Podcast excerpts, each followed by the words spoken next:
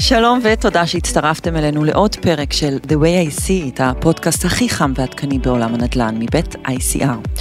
אני סיון קליין, ויחד איתכם נצלול בכל פרק עמוק לתוך השאלות הכי מסקרנות ובוערות בתחום uh, כל כך מורכב, והכל בצורה הכי מקצועית וברורה שאפשר. והיום, פרק חגיגי במיוחד. איתנו כבר באולפן מורדי שבת, מנכ"ל ICR, וטלי ריצ'מן, מנכ"לית ומייסדת ארכימדס מימון נדל"ן. שלום לשניכם. שלום, סיוון. תודה שבאתם. מה העניינים? אחלה. טוב, אה, אני, אני אתחיל עם מורדי, למרות שליידיס פרסט, אבל אני אתחיל עם מורדי. איזה כיף שאתה כאן.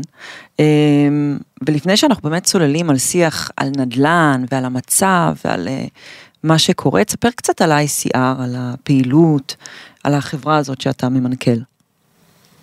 אה, ICR למעשה זה גלגול של חברה ששמה קודם היה מרב פרויקטים, זו הייתה חברה ציבורית שלפני כשלוש וחצי שנים נרכשה למעשה אה, על ידי אה, שתי חברות מאוד גדולות בשוק הישראלי, אחת זה ישראל קנדה שהיא חברה ציבורית, ומהצד השני השותפים של ישראל קנדה הם משפחת נקש. שזאת נקרא לזה סוג של חברת החזקות שמחזיקה הרבה בתי מלון, ארקיע, נמל אילת, ועוד אין ספור חברות, אמפה, אה, ויחדיו הם חברו אה, לרכוש את אה, מנרב, שהייתה יהלום לא מלוטש, והביאו אותי למנכ"ל את החברה, ובשלוש וחצי שנים האחרונות ככה אנחנו מוצאים את היהלום הזה החוצה, והפכנו את החברה ממנרב ל-ICR, שינינו את שמה למעשה. שינינו את מקום מושבה מאשדוד, עברנו למרכז תל אביב, ויצקנו גם המון תוכן, זאת אומרת, קיבלנו חומר גלם מצוין, אם זה ברמת הקרקעות, אם זה ברמת כוח האדם, ובשלוש וחצי השנים האחרונות למעשה כמעט שילשנו את גודל החברה. ומה מה עיקר הפעילות שלכם? מה אתם בונים היום? עיקר פעילות החברה למעשה היא קודם כל ייזום למגורים, זאת אומרת זה, זה הפורטה שלנו. וגם בתוך ייזום למגורים, ההתמחות שלנו היא ברמת השכונות, זאת אומרת 400-500 יחידות זה היכולת שלנו להביא לידי ביטוי את היתרונות שיש ב-ICR. אה, אנחנו שחקנים מאוד מאוד חזקים בעולם התחדשות העירונית, אחד השחקנים המובילים, אה, בוא נגיד מתוך עשרת החברות הכי חזקות בתחום, אה, גם אלה שכבר עשו, זאת אומרת שכבר פינו דיירים, כאלה שתכף כבר מאכלסות דיירים. אה, אנחנו מנהלים למעלה מ-55 פרויקטים בתוך החברה, גם התחדשות וגם פרויקטים של יזמות. פרויקט הדגל של החברה זה פרויקט שאנחנו בונים ברמת השרון, אה, גבול תל אביב, נקרא פארק צפון, 1205 יחידות, אנחנו בונים שם. חלק עם שותפים, חלק לבד. גבול תל אביב זה איפה שהכפר הירוק שם? כן, כן, תל, תל ברור, שכונה מדהימה, שכונה מדהימה. שכונה מדהימה, כבר מכרנו שליש מהפרויקט. אה, ברמות מחירים מאוד מאוד מאוד אה, גבוהות, ככה שבסופו של יום אה, השילוב גם של התחדשות וגם של ייזום קרקעות מביא את ה-ICR לתת באמת מוצרים מאוד מאוד מאוד טובים לקהל הלקוחות שלה. מדהים. טלי, אז את שנים עבדת בבנקים והקמת את ארכימדס, שזאת חברה שלך, תספרי קצת על הרקע המקצועי שלך, הפיננסי שלך. קודם כל זו חברה שלי ושל שני שותפיי, אייל לפידות, שהוא השותף אה, הבכיר בארכימדס, ורועי יקיר. אמ, אני עובדת, כמו שאמרת, עבדתי הרבה מאוד שנים במערכת הפיננסית. אה, עבדתי בבנק לאומי הרבה שנים, בעיקר במערך הנדל"ן, אחר כך עברתי לפניקס להקים שם את יחידת ליווי הפרויקטים, ובתפקידי האחרון ניהלתי את אה, הנדל"ן של בנק דיסקונט. ולפני כשנתיים החלטתי לצאת לדרך עצמאית, ובעצם לקחת את הניסיון שלי, את הידע, את כל מה שעשיתי לאורך השנים במימון אה, וליווי אה, יזמי נדל"ן, בעיקר בפרויקטים למגורים, ולעשות את זה, להקים באמת חברה משל עצמי עם החזון אה, שלנו בארכימדס, ולעשות את מה שאני בעצם יודעת לעשות, רק מחוץ לבנקים. אבל למה לחוץ בנקאי, למימון חוץ בנקאי, יש שם ש... בוא נגיד שחוששים ממנו? או לפחות אולי יש פחות הבנה או ידע בקשר אליו. האמת שבכלל כל המושג הזה של אה, חוץ בנקאי, אני פחות אה, אה, אוהבת אותו. אז תספרי לנו את זה בצורה יותר טובה. אנחנו, אנחנו אה, אה, בארכימדס, אה, אה, אנחנו אה, חושבים שאנחנו בנקאי, בנקאות אחרת לנדל"ן. לא חושבים, זה מה שאנחנו. אה, אנחנו בעצם אה, גוף שעושה את מה שהבנקים עושים, רק בצורה אחרת. מה שאנחנו עושים, אנחנו משלבים בעצם שני דברים מאוד חשובים. אחד, אנחנו מביאים את היתרונות ש, שיש לבנקים, שזה עוצמה פיננסית, ניסיון, ביטחון, שזה משהו שיש לנו באחימדס, אנחנו מה, בעצם מה, מהרגע הראשון יצאנו לדרך, גייסנו מסגרות בהיקף של מיליארד שקל, מי שמממן אותנו זה הגופים הפיננסיים החזקים ביותר בישראל, הבנקים הכי גדולים, בתי השקעות מוסדיים. אה, ומהצד השני אנחנו מביאים את היעילות, את המהירות, סוג של סיירת אה, שגוף שהוא לא גדול ומסורבל יכול אה, להביא איתו. אז באמת, את דיברת על מסורבל, אז אני, אני תוהה, היתרון המרכזי של החברה שלך או חברות כמוך, של מימונים חוץ-בנקאיים, מה היתרון בלגשת אליכם ולא לבנק? אני... למה אנחנו טבעית ניגשים לבנק בעצם? תראי, בנקים הם אה, היו מאז ומתמיד והם פה, אה, וזה ה, אה, הגוף המסורתי שאנשים מכירים ו, ויודעים, ואומרים, אני רוצה מימון, אני הולך לבנק, זה דבר שהוא אה, בטבע שלנו. וזה עניין של הרגל. וגם יש את החשש אולי החברה היזמית או הקבלן לא יקבלו מימון אחר, נכון? יש שחושבים, למרות ששוב, זה גוף, זה, זה שוק שמאוד מאוד משתנה.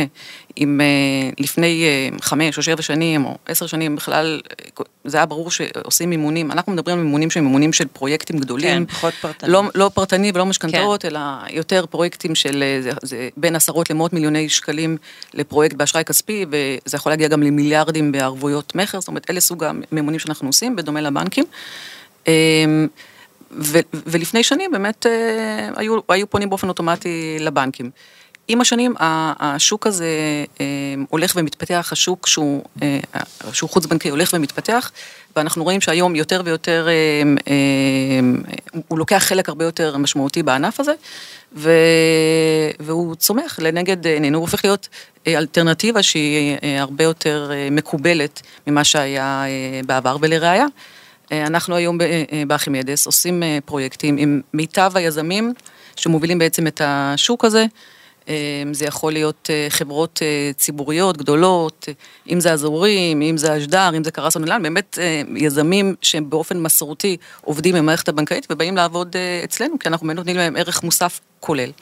אז אני, אני מניחה שהגדילה והצמיחה של המימון החוץ-בנקאי הוא, הוא נופל אה, בדיוק בזמן הזה של אה, הריביות הגבוהות בשוק והמצב בכלל בשוק. אז אני כאילו מנצלת את ההזדמנות הזאת ששניכם יושבים כאן, שני מומחי נדל"ן. אה, ובואו נעשה רגע סדר בכל מה שמספרים לנו בתקשורת, על מה שקורה בשוק הנדל"ן, אה, על זה שהריביות מאוד מאוד גבוהות אנחנו יודעים, אה, ואפילו יש אה, כל מיני כותרות שיוצאות בכל מיני מהדורות שיש קיפאון בשוק הנדל"ן, ויש עניינים של דירוג אשראי והמהפכה המשפטית, והעתיד בעיקר מלחיץ. מה קורה עכשיו בשוק הנדל"ן, מורדי? אני רוצה לעשות קצת סדר. כן. אני חושב שאנחנו, אני רוצה לחלק את התקופה מה, נקרא לזה, החציון של שנת 22, שהתחיל באמת, אה, אה, נקרא לזה, אה, אירוע פיננסי משמעותי של העלאת הריבית, אחרי שכולם התעוררו אחרי הקורונה, אחרי שנה וחצי של שיכרון חושים, כולם קלטו שפתאום, הנה, יצאנו החוצה, קנינו, השתוללנו, והאינפלציה בשיאה, ואז נכנסנו לגל מטורף של העללות ריבית. שלא, שלא היה פה, אני חושב, במאה השנים האחרונות.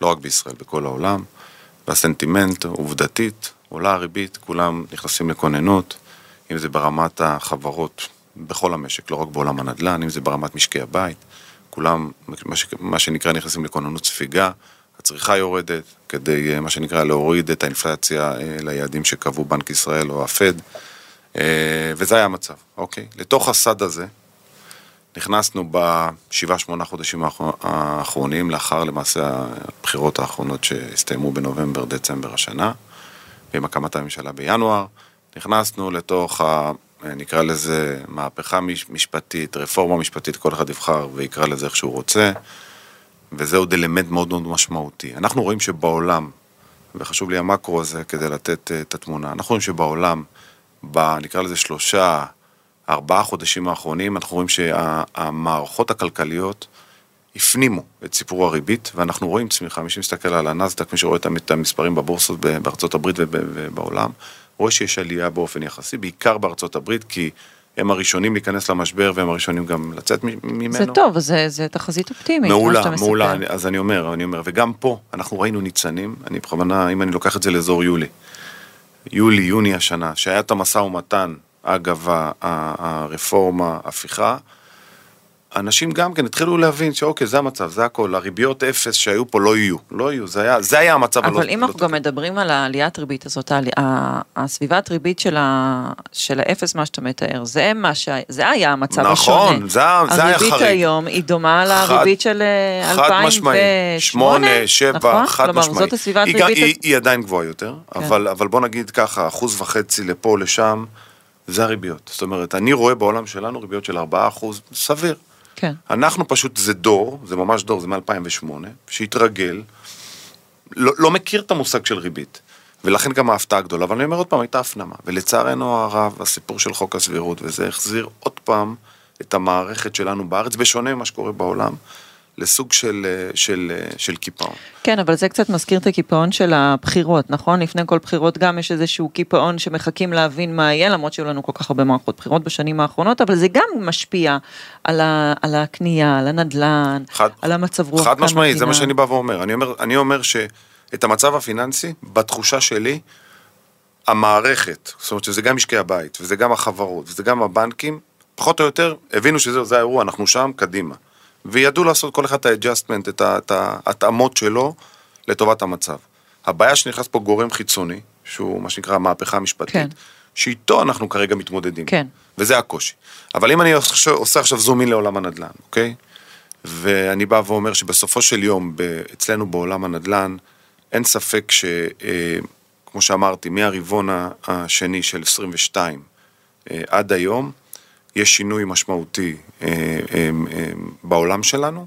אני רוצה גם להגיד אבל שגם בשנת 22, כאילו, בסופו של דבר הייתה שנה טובה, ו-21 הייתה שנה פנטסטית, שגם הם לא היו פרופורציונלית. זאת אומרת, לפני היה לנו קורונה, ואם אנחנו משווים את זה, תמיד גוזרים לפי 2019, שזה היה לפני הקורונה, אנחנו עדיין רואים שהיו שנים באמת, שהם אה, בפרופורציות הם היו שנים משמעותיות. אני רק אגיד עלינו ב-ICR, אנחנו בשנתיים וחצי מכרנו למעלה מאלף דירות ב-4.5 מיליארד שקלים. זאת אומרת, דירה ממוצעת סביב ה-4.5 מיליארד, 4.5 מיליון שקלים. זאת אומרת, מחירים באמת פנטסטיים, ועשינו באמת עבודה, עבודה מאוד מאוד מאוד יפה בשנים האלה. צמחנו, הוצאנו הרבה פרויקטים מהכוח אל הפועל, ובאמת אה, עושים עבודה יפה. עכשיו היי. יש משהו tricky בישראל, כי הרי מספר הקרקעות מצומצם, ובגלל זה מחיר אה, הקרקע הוא גבוה, ואז זה מתגלגל גם אה, ל- ללקוח, לקונה, שהוא קונה במחירים גבוהים. שזה בעצם, אה, אה, תמיד, תמיד יהיו ביקושים, כי אין לנו מספיק, לא בונים מספיק, אה, לא מוסרים מספיק, חסרות, אה, חסרות דירות, זה מצב נתון. אה, אז אני תוהה איך כרגע המצב שבסביבת ריבית גבוהה, אנשים באמת פחות קונים? את אמרת את זה יפה, בסופו של יום אנשים צריכים לגור. בדיוק. יש, את הביקושים קיימים. אנחנו מדברים גם בתקופות של הפרוספריטי, אנחנו תמיד מדברים על זה שלא בונים מספיק ביחס לגידול האוכלוסייה. אנשים מתגרשים, אנשים עולים ארצה, אנשים חיים יותר.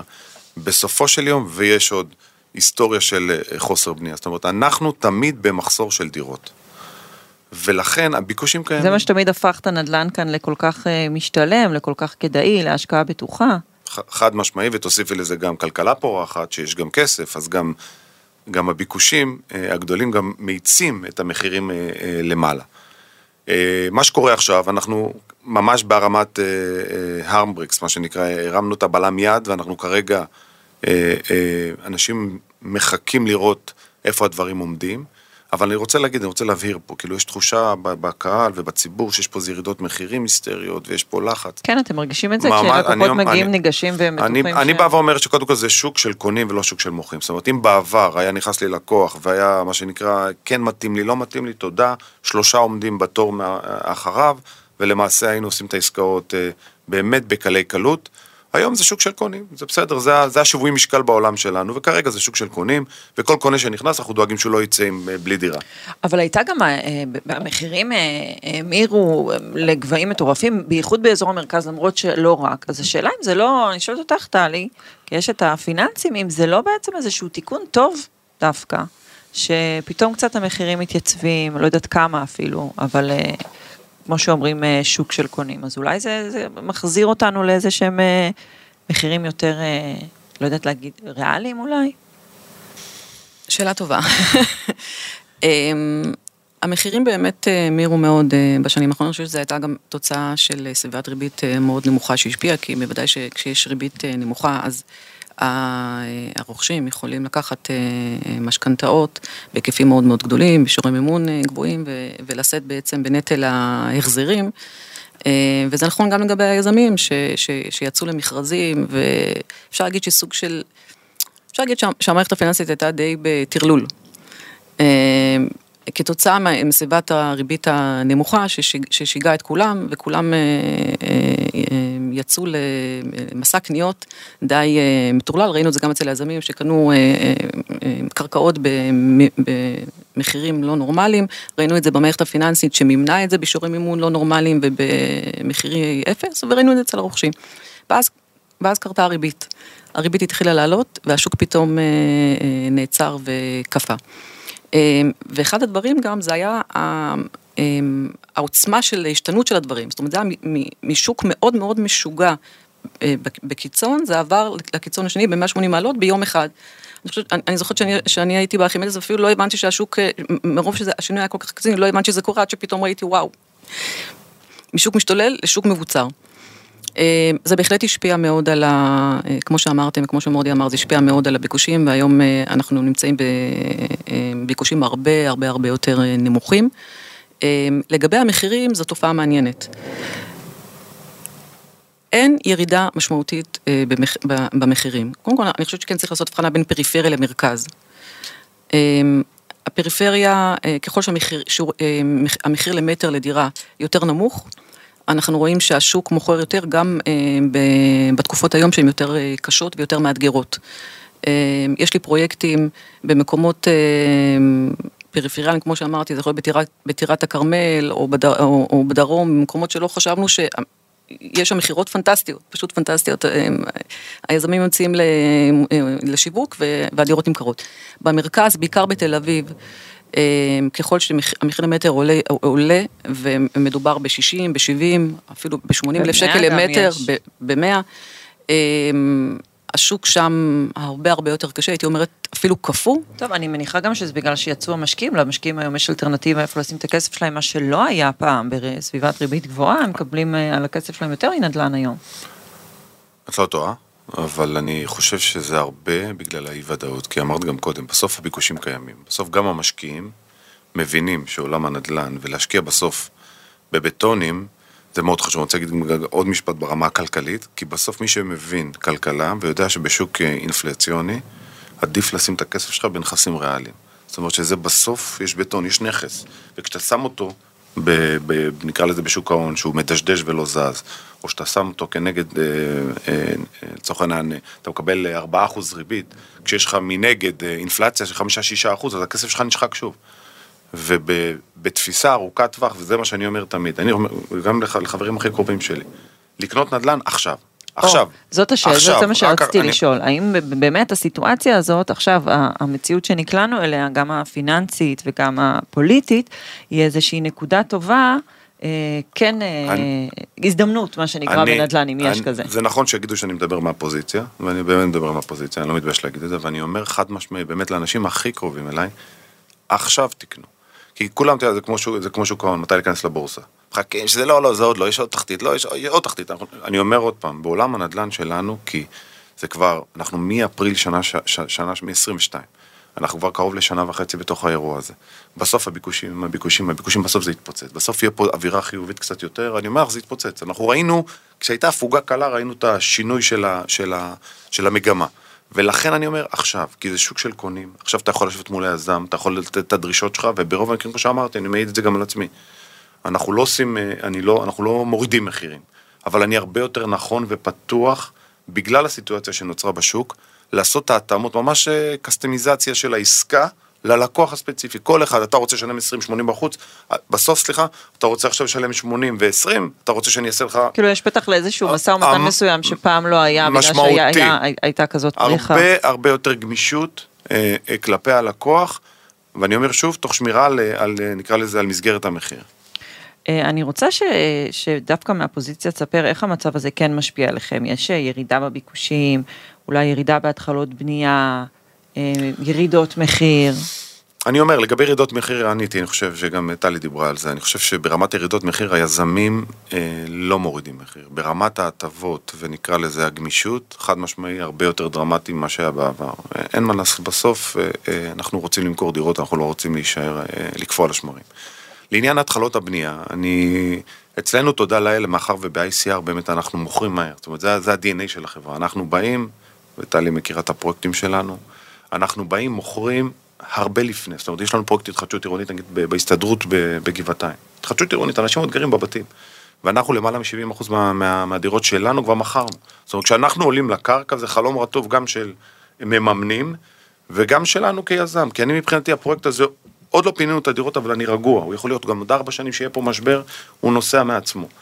ולכן אני בא ואומר, מי שבא נכון ומכר את רוב הדירות ערב, ה, ה, ה, נקרא לזה המשבר, יכול, אה, אה, מה שנקרא, אה, לנוח ו- ולעבוד בצורה הרבה יותר מפוקחת. מצד שני, אני אומר, מי שקנה קרקעות, ומי שלא מצליח לעשות את, את רמת המכירות שהוא צריך כדי להיכנס לאותו ליווי בנקאי פיננסי, אז הוא מעדיף לא להיכנס, הוא לא מתחיל, הוא לא מתחיל לבנות, והוא מחכה. הוא מחכה, הוא מחכה שהשוק ישתנה. אז אתה בעצם אומר שזה קצת החזק שורד עכשיו. חד משמעי, חד משמעי. היום אה, רוב היזמים עסוקים, אני אומר את זה בצורה מאוד מאוד ברורה, בלתכנן את המהלכים שנתיים קדימה. רוב היזמים מבחינת התכנון שלהם לא עושים עסקאות. תראי, המינהל, מינהל מקרקעי ישראל, אה, אה, סליחה, רשות מקרקעי ישראל, מוציאה מכרזים, רוב המכרזים שלה לא, לא נענים. אלא אם כן, היום כבר הם עושים מה שנקרא, מורידים משמעותית את השומה שלהם כדי להחזיר יזמים לשוק. כי יזם בא ואומר, במקום להיכנס לעסקה חדשה, אני מעדיף להתכונן, אחת, כי מה לעשות, יהיו כנראה עסקאות יותר טובות בהמשך. שתיים, אני מעדיף להתכונן שאם הריבית עולה, שאני אדע אה, מבחינתי לשרת את החוב שלי ולהמשיך אה, אה, את החיים של החברה קדימה. אז זה טלי, זה ישר חושבת... מצרף אותך לשיחה. אני רק אגיד, אני באמת חושבת ששם המשחק היום זה התזרים. שם נכון. המשחק זה התזרים. חברות קמות ונופלות על תזרים. אני, לאורך השנים אני ראיתי חברות שהיו מאוד מאוד חזקות, אני אומרת לכאורה, בדוחות הכספיים שלה. שלהם עם הון עצמי מאוד גדול, אה, אבל אם הם לא ניהלו נכון את התזרים שלהם, הם פשוט נפלו. והיום, אה, בסביבת ריבית הזאת, ובגלל השינויים הקיצוניים שדיברתי עליהם אה, מקודם, חברות שיש להן בעיה תזרימית, לא ישרדו את האירוע הזה, בעוד שחברות שכן תכננו את המהלכים נכון, לא נכנסו למינופים מאוד מאוד גבוהים בהשקעות לא, לא נכונות, ותהיה להם בעיה מאוד, מאוד קשה, וזה האירוע. בסביבה היום, יש יזמים שאת אה, חוששת אה, לתת להם מימון, או מצד שני, אה, יש לך, עדיף אפילו שבזמן הזה יפנו לפתרון חוץ-בנקאי מאשר בנקאי? אז כמו שאמרתי מקודם, אנחנו בארכימדס, אנחנו עובדים עם הלקוחות הבנקאיים. זאת אומרת, זה לא שלקוחות או יזמים שאין להם פתרון לאלטרנטיבה בבנק, אז יבואו אה, דווקא אלינו, זה לא ה... לא יזמים קטנים. זה לא המשחק שלנו, זה לא, זה לא האירוע שלנו, זה לא המקום שאנחנו נמצאים בו. אני לא רוצה לדבר בשם חברות, אה, חברות אחרות, אני אדבר בשם, אה, בשם עצמי, ואני חושבת שדווקא בתקופה הזאת, אנחנו, וזאת האסטרטגיה שלנו, שמים את הדגש ללכת אחרי הלקוחות שלנו, ואנחנו רוצים ללכת אחרי לקוחות חזקים, עם ניסיון, עם יכולת, שאנחנו יודעים שהם יצלחו את התקופה הזאת בוודאות, ואפשר אה, לתת, אה, לתת להם אה, בלב שקט את המימון, ואנחנו דווקא ללקוחות האלה, דווקא ללקוחות האלה שהם חזקים. ו, ו, ו, ויש להם את היכולת, כמו ש... לצלוח את התקופה, דווקא להם אנחנו ניתן את התנאים המאוד מאוד אטרקטיביים, תנאים תחרותיים שיהיו תחרותיים גם לבנקים, כי אנחנו רוצים לעשות איתם את העסקאות. הבנתי. טוב, אז עכשיו שיש פה אה, את שני, שני מוחות כל כך אה, קודחים ומבינים בנדל"ן, הייתי שמחה שתגידו לי לאן השוק הולך, מה, מה צפוי לנו בשנה הקרובה. אמרנו, תקנו נדל"ן, אוקיי, תקנו, יש לכם כסף, תקנו נדל"ן, השקעה טובה, אל, אה, אל תקפאו על השמרים, דווקא עכשיו זאת הזדמנות, אבל איך תיראה 2024? אני חושב ש-2024 תראה יותר טוב מ-2023. אמרתי שוב פעם, אני שם, מרים פה דגל מאוד גדול. וזה לא קשור לעולם הכלכלי. אני אומר את זה שוב, אנחנו פה נמצאים בעיצומו של איזשהו אירוע, ואם האירוע הזה, בסופו של דבר... האירוע הפוליטי, האירוע אנחנו מדברים. הפוליטי, נכון, נכון. אם בסוף אנחנו נדע להכיל אותו ונדע להגיע לאיזושהי אה, רגיעה, נקרא לזה, הבנה, הסכמה, אני חושב שזה ישנה דרמטית את 24. אני לא חושב שאנחנו נחזור, ב-24 לא נחזור ל-22 רבעון אה, ראשון שני, לא יהיה. טוב, זה לא יציאה מקורונה, נראה לי זה יציאה לא מקורונה, זה לא זה- יהיה- זה- לא, זה- לא. זה- זה פעם אני- אני- באולי אני- אני- 100 שנה. אני מסכים, אבל אני חושב שבסוף, אמרנו, דיברנו על הביקושים, אני חושב שרמות המחירים גם לא ישתוללו, אבל, לא, אבל אני חושב שתהיה פה עליית מחירים אה, מתונה, אבל תהיה עליית מחירים. אני חושב שככל שאנחנו נתקדם אה, במהלך 24, לקראת סוף 24, גם יתחילו, להבנתנו, והניתוחים, אני גם קורא את הניתוחים שעושים בבנקים, מדברים על בסוף 24, יורידו קצת גם את הריבית. אז זה עוד יותר ייתן ודאות שהשוק הולך למקום טוב, יחזיר את המשקיעים הרבה יותר טוב, הוא גם די אמר, נגיד עכשיו שהריבית היא בערך באזורים שלה שהיא תישאר שם. נכון, היא תישאר עד 24, אבל בואי, היא עדיין גבוהה. כן. הריבית היא ריבית גבוהה, זה, זה ברור. היא אמורה לרדת. ברגע שאנחנו ניכנס לתוך יעדי האינפלציה, הריבית תרד. וברגע שהיא תרד עוד פעם, לא דרמטית, היא לא תחזור להיות אפס, תחזור סביב... אני מעריך שבשנתיים הבאות, שנתיים וחצי, יורידו בין אה, אחוז לאחוז וחצי. וזה מספרים גדולים, בטח לחברות ולאנשים, בסוף זה, זה מספרים גדולים.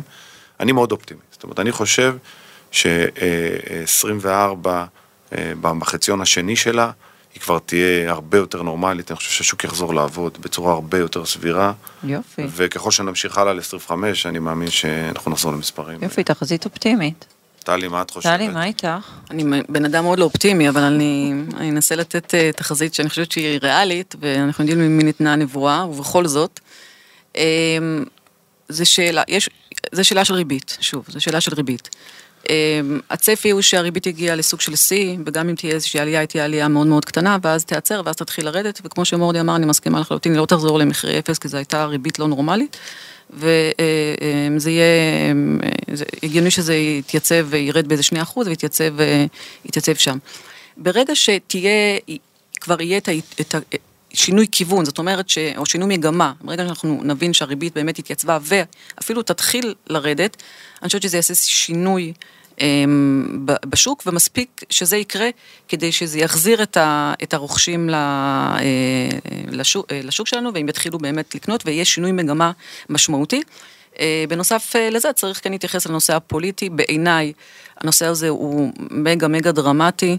אה, אני לא חושבת שאנשים אה, שנמצאים היום במצב של אה, חוסר ודאות כזה, במצב אפילו הייתי אומרת חרדתי, לא מבינים מה, מה, מה קורה ומה יהיה, וכן, וכן, וכן נשארים בארץ ולא נשארים בארץ, ו, ו, ומה, אנשים מסתובבים בתחושות מאוד מאוד מאוד קשות, אני חושבת שיש להם את היכולת ללכת ולעשות עסקה כל כך משמעותית כמו לקנות אה, דירה ולהשקיע את אה, מיטב כספם בדבר הזה, והם כן יצטרכו להרגיש ודאות. אז האירוע הזה כן יצטרך להיפטר, או שאנשים ירגישו שאנחנו אה, מתייצבים פה כדי, כדי לחזור לשוק.